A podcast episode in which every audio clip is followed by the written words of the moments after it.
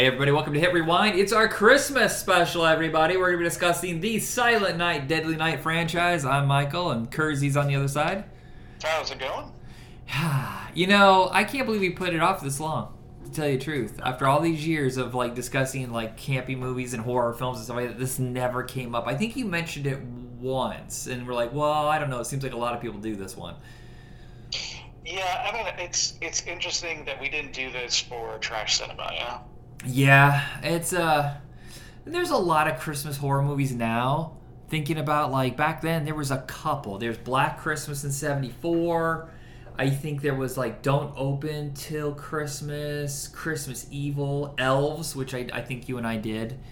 Um, but it, like, and then it kind of died away for a really long time. And then like, I don't know. It feels like Krampus really kicked things into overdrive. Like now, there's like 50 horror movies set at Christmas every year. Yeah, especially if you like what we did for for this, which is delve the the Tubi playlist. You're gonna find a lot, a lot, a lot of uh, Santa Claus fighting monsters. Yeah, there's also like. I think it was two episodes ago where we discussed Deep Blue Sea, and if you look between Jaws and Deep Blue Sea, there's hardly any shark movies. There was maybe three or four, and most of those were low budget, you know, foreign movies to cash in at the very end of Jaws 4, which is 87. And now you get what 15, 20 a year. It's it's crazy. Now we're getting like you know, it's, it's eventually I feel like they're gonna run their course, like the way zombie movies have run their course. Oh yeah, if they haven't already, like it's like. Uh, how well did the Meg 2 do? You know? It did. It did well overseas, but it did it about half of what it did in America. Yeah. So I, I feel like, well, I feel like any of those franchises or uh, genres, mini genres, really only have like a small run. If they last more than ten years, it's a shock. There was, you know, like if you think about it, there was always like, remember there was a time when it was all these buddy cop movies, and then there were serial killer movies, and then you know, now the superhero movies are starting to wind down. Look, guys, stop being delusional. They're dying. Okay, this is going to need to be something else. Um, but I think that's what it is with horror. I think even the ghost movies have started to taper off a bit, which is maybe the longest lasting like boom in horror. I mean, that's that was twenty something years. Uh, I don't know. I feel like there's. I feel like there's still a, a shitload of ghost movies, though. It's because they're cheap to make, and they. But I don't know. I'm waiting for that That's next true. thing in It, horror. it, it also guess depends how you define one as well. Besides, ghost movies are usually classy. They're for the people who don't like horror movies. Like, would you consider uh, what was it Sinister? Is that a ghost? Would you consider that a ghost? I series? here's the irony: is I own the movie. I've never seen it.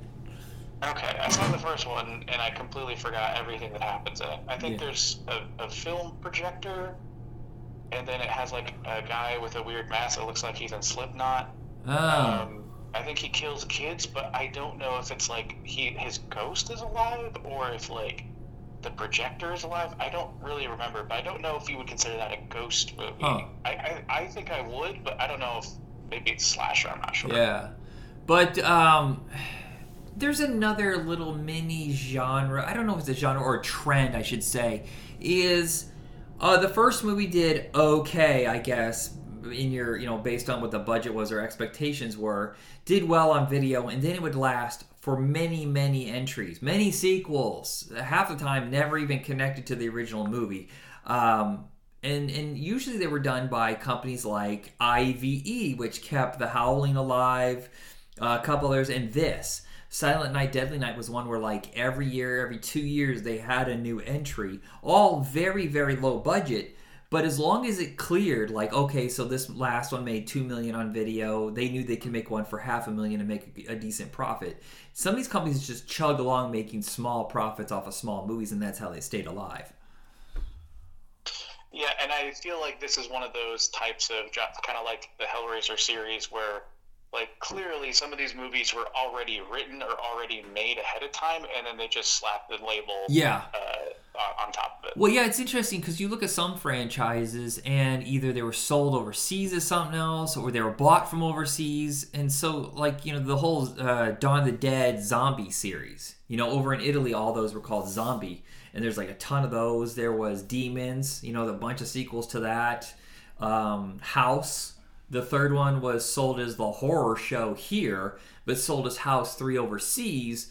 And for some reason, House 4 was released. So, like in America, we're like, well, where the fuck's House 3? We didn't know. Um, but Silent Night, Deadly Night is one of the weirdest franchises because the first one, I don't know if it would have been more successful if it hadn't been pulled from theaters after two weeks.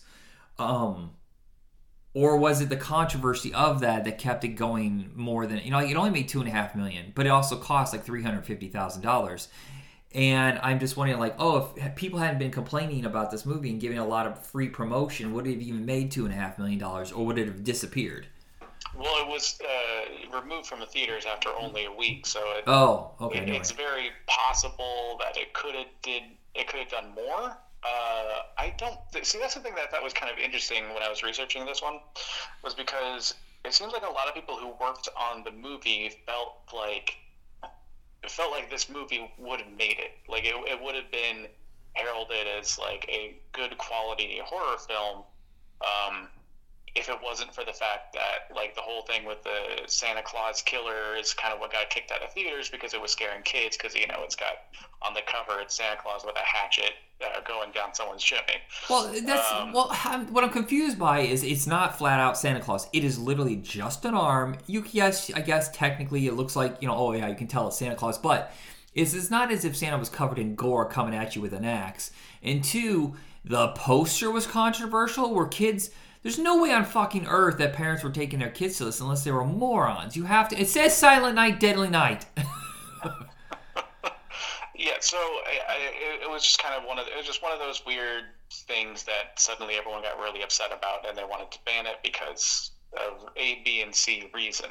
yeah. And interestingly enough, people behind you know who made the movie really thought that it, it could it could have it could have made it if it wasn't for it being taken out of theaters. Yeah. I heavily disagree with that because uh, A Nightmare on Elm Street Part One came out the same year. Right. Oh, I think the same the weekend. Quality of those two movies, it's very clear how low budget and kind of and not to and, honestly a little low effort that the first one is. Yeah, uh, at best, I can see maybe it hitting 10, maybe 12 million just because of the time it was released. You know, it was slowly played and then moved into the drive, or I guess the drive in's not, maybe the grindhouses at this time and then slowly petered out by Christmas. Um, it's a more unique concept that some people might want to go check out just because, like, oh, a Santa Claus killer. I've never seen that before. Yeah, I mean, there's one before 1980. There was one I just watched. It's called Christmas Evil, and it's very interesting. I want to watch, uh, discuss it later down the road. Is that the, the entire movie is from the viewpoint of the killer, and the ki- the killer is like a neurotic, anxiety-ridden mess. It, he's just he's not like your typical killer, and I thought that was really fascinating. Um, Oh, I have a good, I have a good movie to pair with that if we do that down. Oh, okay. Uh, it's funny is that it's been almost 40 years since this came out, and we're still like losing our fucking minds because uh, "It's a Wonderful Knife" just came out, and I'm seeing all over like conservative TV news stuff is like, "Oh, they're desecrating the holy holiday." Really, are you still mad about this? There's been a hundred Christmas horror movies since then. Wait, uh, is that the one with uh, the John Woo action movie? No, that's Silent Night. That's uh Oh yeah. Yeah, It's a Wonderful Knife is from the guys that did Freaky uh, and uh, Happy Death Day. Oh okay. I have not heard about this one. but it's just so funny because it's like, oh, you all you're doing is giving it free hype. Nobody really cares anymore. Uh, but yeah, at the time this came out, yeah, it was pulled from theaters, and I remember that Mickey Rooney. There's a clip of it on YouTube where Mickey Rooney is bitching. He's like, "I'm gonna go bop these people in the nose." How dare they? And then lo and behold, shows up in part five. You knew he was like, "Hey, even if it wasn't called Silent Night, Deadly Night at the time, he was still making a horror movie set at Christmas." But, but that's the interesting thing. Was Silent Night, Deadly Night Part Five always Silent Night, Deadly Night Part Five, or something else, and then they just slapped the name on it because it Yeah. has nothing to do with the series? Maybe it was just a situation where it was called something else, and then they did it later. Yeah, well, I mean, they're pre-sold titles, and that's the biggest deal, especially back then when every video store was so hungry for content. Um, for like 15 years, they were desperate just to fill those shelves. Then slowly that started to fade away when instead of buying like four or five copies of the big movies, they decide they're going to buy 150 of the popular titles and then only one copy of the lower stuff, and that stuff never got to break through again. But uh, let's talk about the movie. And god damn, that opening sequence with the old man in the mental hospital, I find truly horrifying. It's the scariest part of the movie. You're like, oh yeah, the the the father or the grandfather. situation. yeah. Yeah, it was so ominous because like, it, it had. I thought it was going to have farther-reaching consequences to it. Yeah, it does I feel like a thought it was drop gonna Be like he is the, the Santa Claus killer the whole time. I thought it was going to be something like that. There was going to be some reveal. I was kind of disappointed that didn't happen, but yeah, I was definitely very interested from the start. It would be interesting if they had done that. Like it was some sort of either in the blood, like a genetic thing. Oh, you're cursed. Every one of us goes insane and becomes a killer or something like that. You know, because I think that was it Billy. Billy's in the first one. I don't believe his turn that you know that much. I just don't. I just like, oh, okay, that's a big push. It kind of yeah, it comes pretty fast. I mean, they they lay down some groundwork, but it, it all happens within like ten minutes. You would think that he would be killing Santa Clauses. That's where the plot should go, not killing innocent people. Yeah, like I would, I, I was kind of hoping there would be a scene that he's working, and then the, you know, they hire a, a Santa Claus uh, character to come in, and then he like freaks out and kills the guy in front of the kids, or like something weird happens, but it just kind of goes in the direction that's kind of obvious. Yeah, it's still a well-made low. I mean, like, okay, so I know it's like a three hundred fifty thousand dollar movie, but it still looks good. I think that uh, what they had, they did a good job. It's decent actors. decent- Okay, so well, here's the thing that's really interesting. I don't know. No, we watched the same version. So what was interesting is that the video quality dipped significantly during the the, the violent scenes. Yeah, And I I found out that wasn't uh, because there was some kind of mistake. That well, I mean, it did happen on mistake, but the reason was that they actually got a different director to shoot the violent scenes because the original director didn't want to do them. yeah. The original Um, director did all of these really wholesome uh, family movies and documentaries throughout the late 70s, early 80s. Like, oh, because in the 80s, for some reason, we're fascinated with uh, the Bigfoot and UFOs and Bermuda Triangle and King Tut, and he would shoot all these documentaries about them. That was his bread and butter.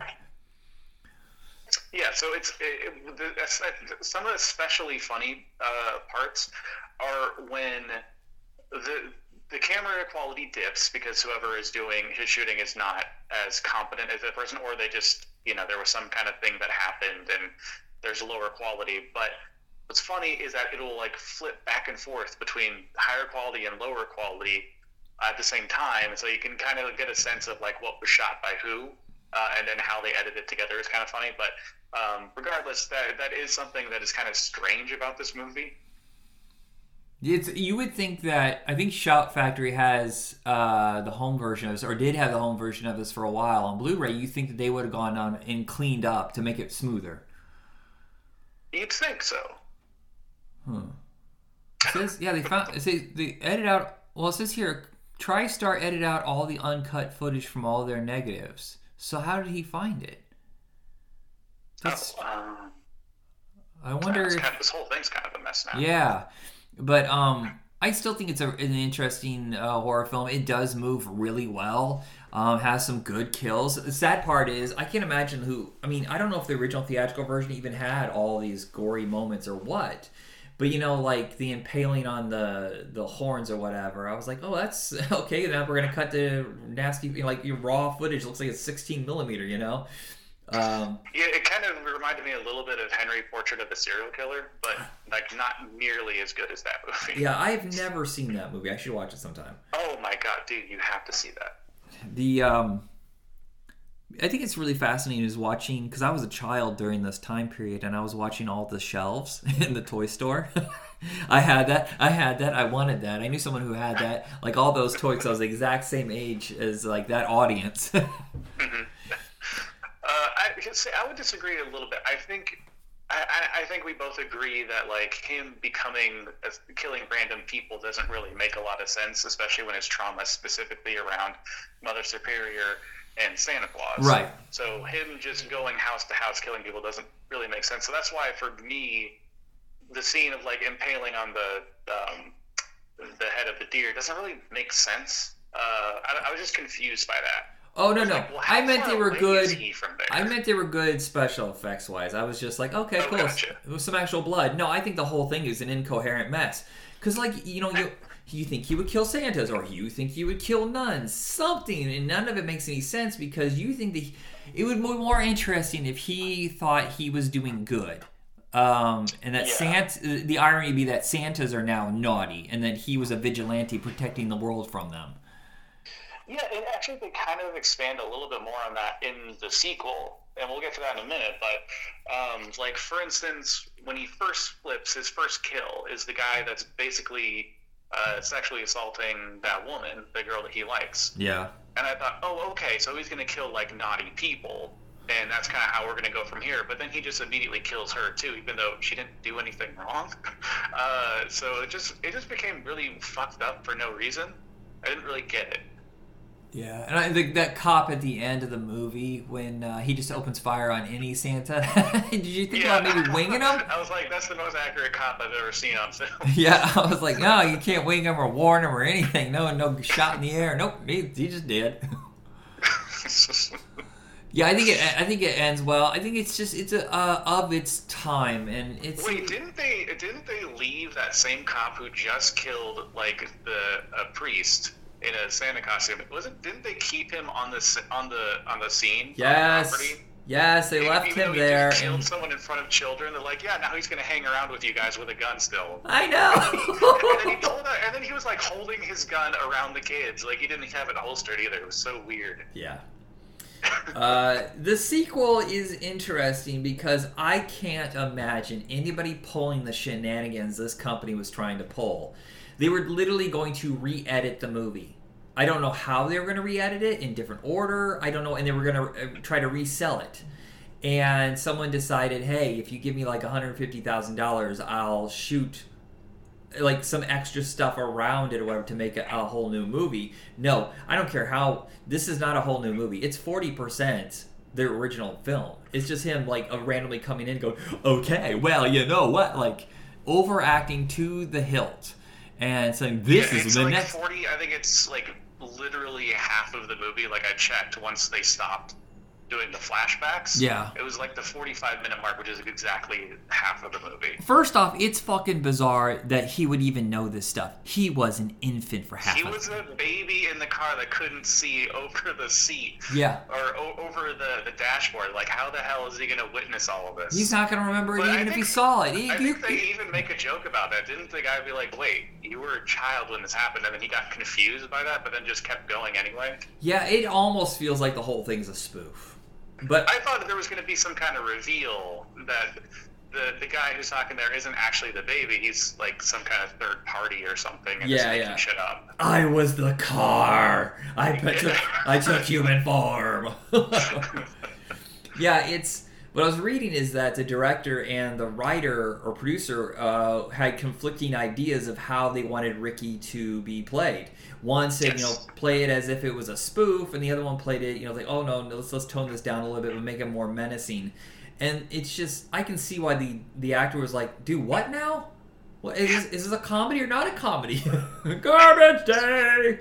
Yeah, I mean, but to this actor's credit, he nails it. It, Even though he's if, giving completely conflicting reports about how he should act, he he nails it. yeah, I think you have to see this as a comedy. It's as if someone was like, okay, uh, you know, like when you tell your friends when you were a kid about a movie you saw on the playground, it feels like that. Like, okay, so then this next part, and then and then uh, and it's not completely accurate or doesn't make complete sense because you know you're a kid and your memory isn't that good. Mhm. For me, I think that the second one is probably better in the sense that I felt like there was a lot of extra fluff in the first movie that wasn't necessary, or that it was kind of a mess to begin with, that just editing out things didn't matter. Because, like, the build up in the first movie doesn't make sense. So, Yeah, you, you so do save your middle stuff doesn't matter. yeah you do save yourself time. Skip the first movie and watch Yeah. the second one because you got everything you need from the first one, a lot less time, and then you got a comedy. It's kind of like the way Gremlins Two kind of kicks the first movie in the balls, even though it's from the same director.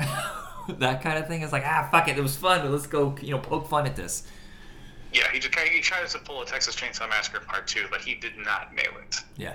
The the sequence in the movie theater might be my favorite because everybody is cranked up to 11. You got the shitty ex-boyfriend who by the way I looked him up. I showed you a picture. I go, "Have you seen part 2 yet?" And turns out he's like a guru, fitness guru for the military for the last 30 years. You're talking about the guy who's Chip? Yeah, Chip with the blonde hair. Yes. Oh fuck. Yeah. Um, and then there's the two guys at the back of the theater. Well, the one's the actual one doing the acting, whatever. But he is killing me. First off, I do want to punch him in the fucking throat. But also at the same time, I'm like, you know what? This kind of movie, he's perfect for. Yeah, and uh, I don't know if you need to, to kill him to make a point, but um, yeah, it was satisfying to have to, to shut that guy up. Uh, also, it's very strange because the movie they're watching is the first movie, even though he literally just recounted Yeah. the, the the first movie. So that was very strange. But that's the thing that I thought. And again, I thought that was going to go somewhere cool. Like, oh shit, he's watching the first movie. Is he lying to the to the guy in prison? Is he just recounting the movie that he watched? That would be funny, yeah. Or he could go into the movie. Or he came out of the movie. He's a magical entity. Yeah, I mean, like, why not at, the, at that point? the uh the third one is the last of the Ricky storyline, the Ricky Billy storyline, whatever, and that one is really strange because it's like they were going on a route of campy, outrageous stuff, but it seems like this time they're trying to take it seriously, and I think That's what threw me for a loop. yeah, well, I It, think the, its concept is so ridiculous that I was excited because I thought it was going to be super silly, and then it went to the very like serious, dark direction. Yeah, the was, I think part of it is because the director Monte Hellman is known for doing like kind of unique independent movies in the 70s. Not horror. I mean, that really wasn't his thing. The only reason I think he did any of that stuff is um, because he had worked for Roger Corman for so long, as he knew how to make movies on a very fast budget in short amount of time. I'm trying to remember. Monte Hellman took over for a couple very successful movies because oh, Avalanche Express. Okay, not successful, but they're big studio films. Um, he.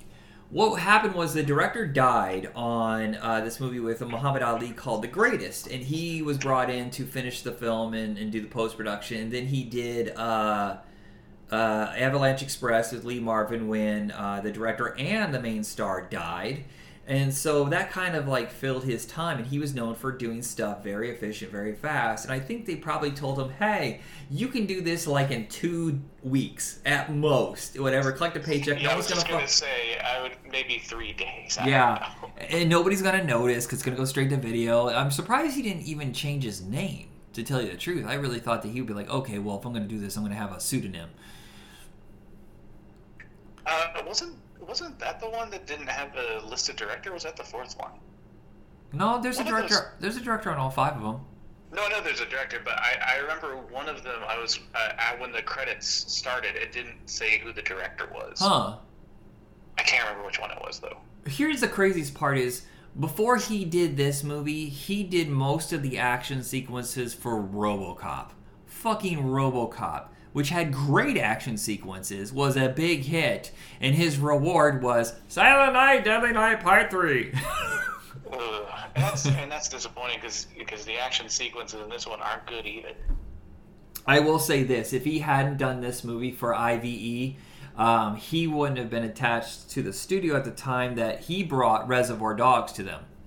So we can Oh. thank him for Quentin Tarantino's entire career.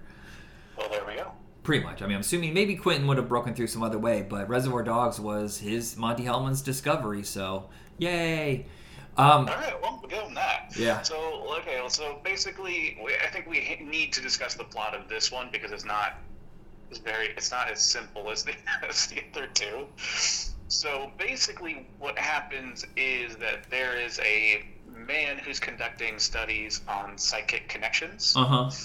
Uh, so there's this gal who is blind. That's our main character who is going through this study to try to waken uh, someone who's in a coma, um, whose uh, brain is exposed and encased in plastic, uh, like a plastic cage, for some reason.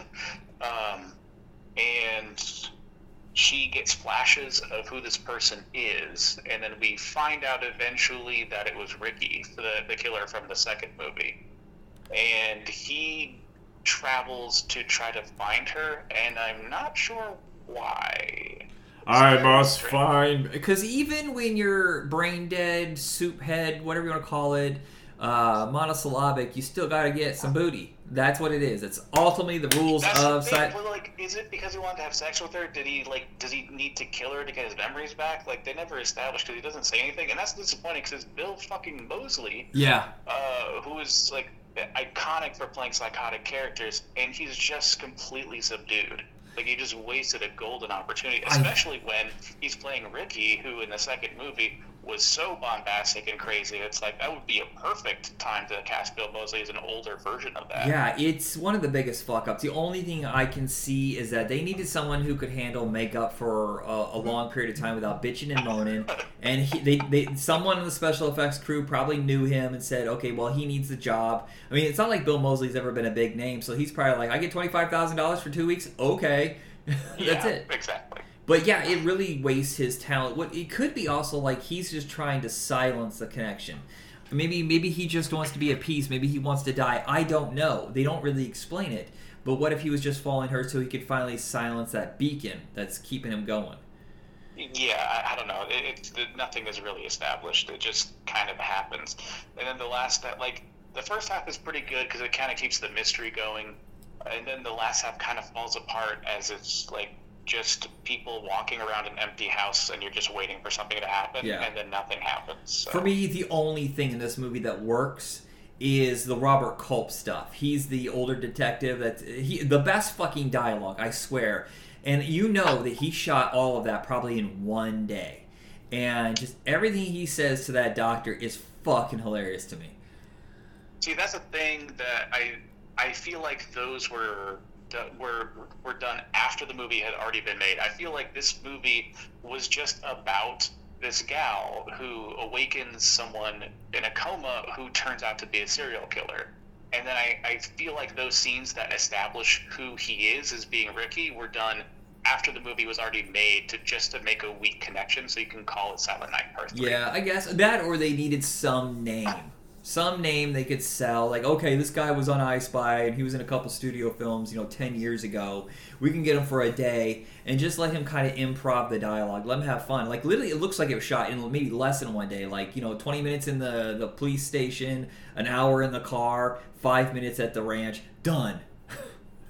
Yeah, because he's he's kind of superfluous to most of the movie. Like literally after like the scene of them driving and talking, he gets out of the car to pee, I think, and then the guy steals the car to go to the thing, and then you never see that detective again. I don't think. Yeah. I, I, Oh no no no! At the me, very end, the very end, he shows up at the ranch when the doctor's dying. And he's like, "I guess you won't be calling me in the morning" or something like that. Which that that joke it doesn't make sense because, or maybe I won't be calling you in the morning because you know how the rule is you take two and call me in the morning and see how you feel.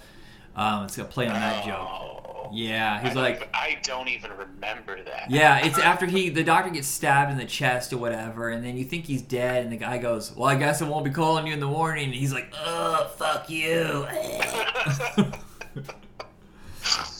yeah. Uh, yeah, I, this was a this was probably the weakest entry. I just don't understand why. Why did they open his brain like that? Like it must have been really cumbersome. I feel like they could have just knocked that thing, you know, just a little bit and loosened it, and his brain would like, you know, on the ground. Yeah, I mean, there was a really cool sequence in the in the opening when she's dreaming and like the the, the pot is filling with blood. Yeah, it's such a Uh, like, weird. That's weird the choice. only thing that was that that, that was interesting. So the fourth one is uh, very interesting because, like, four and five truly feel like they were made just as a whatever, and then later they added a name to it. And um, it, there, there's something like really goofball about four and five that I really enjoy. Even though, yes, No, again, four, no, the fourth one's the best one in my opinion. yeah, yeah, uh, because Brian Yuzna, he he worked with Screaming Mad George, and both of them have very unique visual style. Yuzna, I believe, had just come off of doing Bride of Reanimator and Society, and Both excellent films. yeah, and, and well, he had worked with Stuart Gordon on the first Reanimator and From Beyond, so he had kind of that sensibility of just really out there special effects. Yeah, the special effects are the best, I think, of the series. Oh yeah, there's some stuff in there. You can tell it is low budget, but what they have is very creative visually. And there's lots of goop, man. If you don't like goop, bugs, that kind of shit. Then what are you doing, you know? Come Yeah, on, you're- this is Brian Yuzna that we're talking about. Yeah, yeah, you're doomed if you don't like that kind of stuff. Um, yeah, and it's one of these where it's barely Christmas. I mean, it takes place at Christmas. You see Christmas lights in the back, but it really has nothing else to Actually, do. I don't think it does until like the last 10 minutes. I think that was it. Oh, no, no, no. There is one connection to Silent Night, which is that the homeless guy walks into the couple having sex, and on the TV is is the third movie that he's watching. That's literally it. Yeah, it's really confusing too. Is that Clint Howard's character is named Ricky, and I was like, wait, what the fuck? Is yeah, this supposed to it- be? Yeah, I was like, uh, is that Ricky? Like, what do we do? It's so confusing, but they're just messing with us. But it's Yeah. kind of uh, to me that was kind of funny. But Yeah, I do feel like a lot of the sequels they can't make up their mind. Is this a spoof? Are they just having fun with it, or are they trying to be serious? And that's the problem with the tone of all of it. Is that it's like, well, is this a spoof, a joke, or not? yeah, so I would say that so the fourth movie has nothing to do with serial killer Santa Clauses or anything like that. It is more about this woman kind of being inducted into a witch coven. Yeah, And- a bug witch coven. It's very strange. Yeah, and honestly, it's pretty good. It, it, it deals a lot with uh, with sexism, um, and you know, it has something to say, and it's probably the best one. It's not perfect, it's not great, but um, I, I appreciate it for actually trying to say something and doing something unique. Yeah. Well, and I think Yuzna gets. I think he's been. He talked about in an interview where he got nervous because once they were ready to put it out and make it a Silent Night, Deadly Night uh, entry, whatever, he's like, "Oh shit, this isn't really a Christmas movie," and then tries to make it up with the fifth one, and there's still some interesting special effects, and I like the cast. I do not like that kid though. Good God, close your mouth, kid. You're gonna catch flies. but um, yeah, so what? One thing that I saw people talking about that I completely disagree was that there was a giant cockroach in her apartment. Um, that's never really mentioned. She doesn't actually see the thing. Um, it's just kind of hanging out there. Yeah. And people were saying like, "Oh, this is like." This is a, a, a unique spin on uh, Kafka's Metamorphosis. Like, Right, yeah, what yeah, are you yeah. talking about? That has nothing to do with Metamorphosis. They're not at all the same. Just because there's a cockroach, yeah. Uh, it's not. It's not that smart. Let's not give him too much credit. Um, but it. Um, oh, what else was I to say about it? Oh, I actually really liked uh, Clint Howard's character. It was so interesting that like he would he would kill people. Um, but he didn't really seem to like it either. It was Right, very right. Like it was, it was a thing that he had to do to get you know, to, to help people. It was a very, it's kind of, it was a weird mix of emotions there. Yeah, it's it's almost like the witches had more control over him. It's like he wasn't making the the choice himself. That it's just the way it was. Like, oh, okay, I, I if I want to survive, I want to keep going. You know, I have to do this. I have to give over my willpower. Yeah, there was like this one part where he's killing the the gal's uh, kind of boyfriend, um, where he's where he's trying like the the boyfriend's trying to help her and like uh, trying to save her um, by saying like you know like, don't take her, she's you know she's my partner. He's saying like, what do you mean you don't own her? And then and then proceeds to kill him. And then he forces her to come with him. So I don't know. It was very confusing. Yeah. I'm not sure what the message was supposed to be there. um, so five is really interesting. Like I said, Mickey Rooney, who condemned the first one, signs up for the fifth one, even though I'm not 100 percent certain he knew that it was part of that franchise. Um, Yeah. Same producer, and he tried to make up for it by making it more Christmas oriented. And this one's unique because it takes a classic story and does a horror Christmas spin on it with Pinocchio and uh, uh, Geppetto. Yeah, um, we'll get to that because it gets very strange. Um, but I did enjoy kind of the build up. There was a lot more mystery around what was happening, and a lot of uh, confusion about like kind of like who the villain is of the story. Yeah. because you have the, the toy maker and like the the toys are like killing people right Uh huh. um, and that's kind of where the trauma begins where this guy where this kid's uh, father is killed by um, a toy and um, the kid's now scared of toys basically and so when you see the toy maker he seems like this genuinely nice person um, but then he's like really mean to his own child so you think like okay so he's probably the guy that's making him that would make the most sense Yeah. but then there's this other mystery guy who keeps like following the kid around and, and the wife, and he hands a present over and says, "Don't open till Christmas," which is exactly the thing that was written on the present that killed the father. So you think, oh wait, he's the killer. So like, there's a lot of good, there's a lot of good mystery in this one. I think it's hilarious that uh, Geppetto, uh, his shop is called Petto's Toys. Yes. No I one was- thought that might be a bad idea. Which I think is extra funny considering that uh, we're it's Mickey Rooney who's called the. You Yeah. know, it, it, Fucking they're really just fucking with him at this point. I almost felt like, yeah, that was like, this is punishment. This is the first Yeah. one that I had heard of, by the way. I went to, there was a little video store uh, downtown run by a guy who was always run out of business because he would do this thing where he would rent the screeners, which you're not allowed to do. He was constantly getting his video store, uh, video store shut down, and it would open up a year or two later again, and he'd pull the same shit get shut down. But I remember one day wandering in there, uh, following the posters the whole way down the hallway, and seeing a poster for Silent Night, Deadly Night Five, and I was like, "What is this? I've never heard of this. How are there five of them?" it took me years later to watch them, but I was always like, "How do these franchises exist? I've never heard of."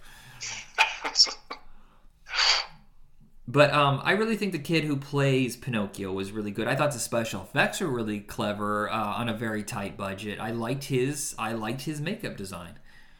Yeah, the, the reveal at the end was at first very silly that like, oh, it's a robot, really? And then like his acting is actually really good, and, it, and you kind of buy into it and it becomes creepy, especially when he starts like kind of humping the woman, even Yeah. though it's like, I want to be your son, and then he's humping her. I don't know what the hell is going on. It's so creepy. Some malfunction. Also I very funny, but I, I just had a lot of conflicting emotions in that.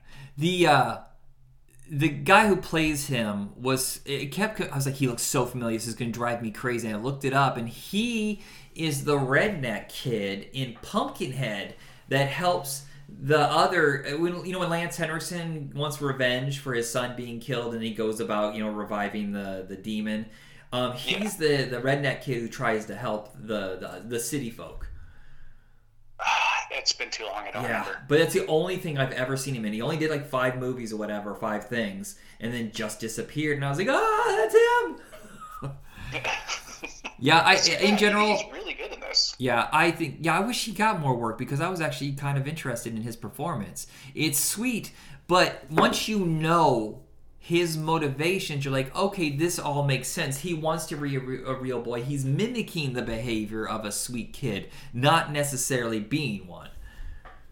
Right, and that again with the like how much this movie kind of like adds mystery and twists and turns. It, by the end of the movie, him like wanting to be free of the person that's been uh, you know killing him over and over again. Um, you feel for him, but then you realize that he's like orchestrating this whole elaborate plan to kill this child so that he could take his place, which doesn't even make sense. But like, that's his level of desperation and how psychotic he is. Yeah. And it's so interesting. It's so u- unique um, to like to like that kind of uh, Geppetto story. I, Yeah. I really enjoyed it. The Um, I wish five had been more successful and wasn't the end of the franchise because I feel like Brian Yuzna could have produced a couple more in this line with his unique and, and, and sensibilities, but also with good special effects. Oh, for sure, yeah. Um, but yeah, that's the kind of thing that's disappointing is that in this particular franchise, the, uh, diminishing returns doesn't really work for this one. Um, like I said, my fourth one is definitely my favorite, and uh, the fifth one is probably number three for me, actually. Okay. Yeah, it's it's number three. Part three, Better Watch Out, is the one that's the most confounding and frustrating. Just Yeah, that one's to me is the most obvious. Uh, we have this movie sitting on the shelf for a couple of years. Uh, how do we sell this? yeah. And uh, that was a curse of those video franchises back then, like the Howling franchise. I wonder how many of those were anyway actual werewolf scripts. They're like, okay, well, let's just mold this into a Howling franchise. I don't know. Yeah, and then you have Hellraiser, which to me is like the most Yeah. disheartening. yeah. All right, so that I is our Christmas. I think there's maybe three or four out of the ten are actually meant to be Hellraiser movies. Yeah, probably. The uh, work print for part four is coming soon from Arrow, so I'm curious how different that one is. Wait, what? What do you mean by that? Uh, Arrow Films in England, they found a work print of part four. It's the only thing they have, and they're going to put it on. So they're releasing the original version, the one we saw in theaters and video, but they're adding a second disc with the work print because it's almost a completely different cut. The, the director Are you, talking about, are you talking about Hellraiser or Silent Night Deadly Night? No, Hellraiser 4, um, Oh, Bloodlines. Bloodline, thank you, yes. Oh, okay. Uh, that's actually awesome. I really want to see that because there's um, some people online. You can see this on YouTube for free. Basically, people have like, recreated the original script, um, re-editing the movie and adding their own scenes, which are incredibly poor, low-quality crap. But is it with puppets? Say what? Is it with puppets? Please say yes. I don't know. If, I don't know if I don't know if it's with puppets. I know it's like 3D modeling that's really bad. Um, but I really appreciate the hard work they put into it because if you watch it, it is a pretty decent Hellraiser movie uh, compared to like if you try to watch the actual movie that came out. It looks horrible. I would like just enough money to go find movies that were chopped up and edited, but we find the original script and recreate them with puppets and blue screen. It'll cost like Well, I 150 mean, bucks. We can do You it. know, 3D modeling puppets, sure, we'll call it that. no, I want puppets like Muppets. Puppets. Oh, gotcha. Okay, yeah, no, you're not gonna get that here. All right, so that is the longest episode I think we've done in years. Um, because we haven't done a franchise in wow, maybe four or five years. With that, I think we did Halloween right before the new one came out.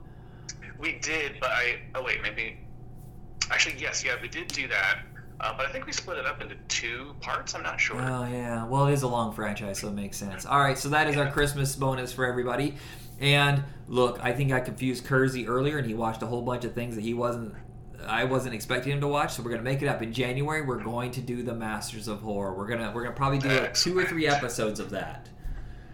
Yeah, I'm gonna have to rewatch some of those. Yeah, I uh, I feel like we need to trim it down to the essentials because what there's like I think total of 16 episodes maybe. Just trim it. Yeah. Like there's some that are absolutely required, like the first episode, the cigarette burns episode, stuff like that. The second season, I don't know, man. I feel like the second season was pretty weak.